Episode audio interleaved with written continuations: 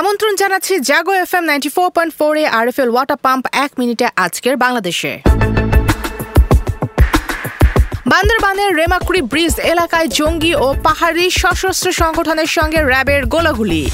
Rohingya camp পরিদর্শনে বেলজিয়ামের রানী।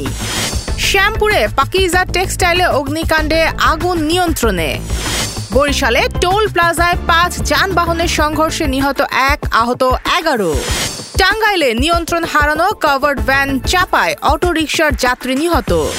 আগের আসন সীমানা ঠিক রেখেই খসড়া প্রকাশ করবে ইসি ঢাকায় নগর পরিবহনের আরও দুই রুট।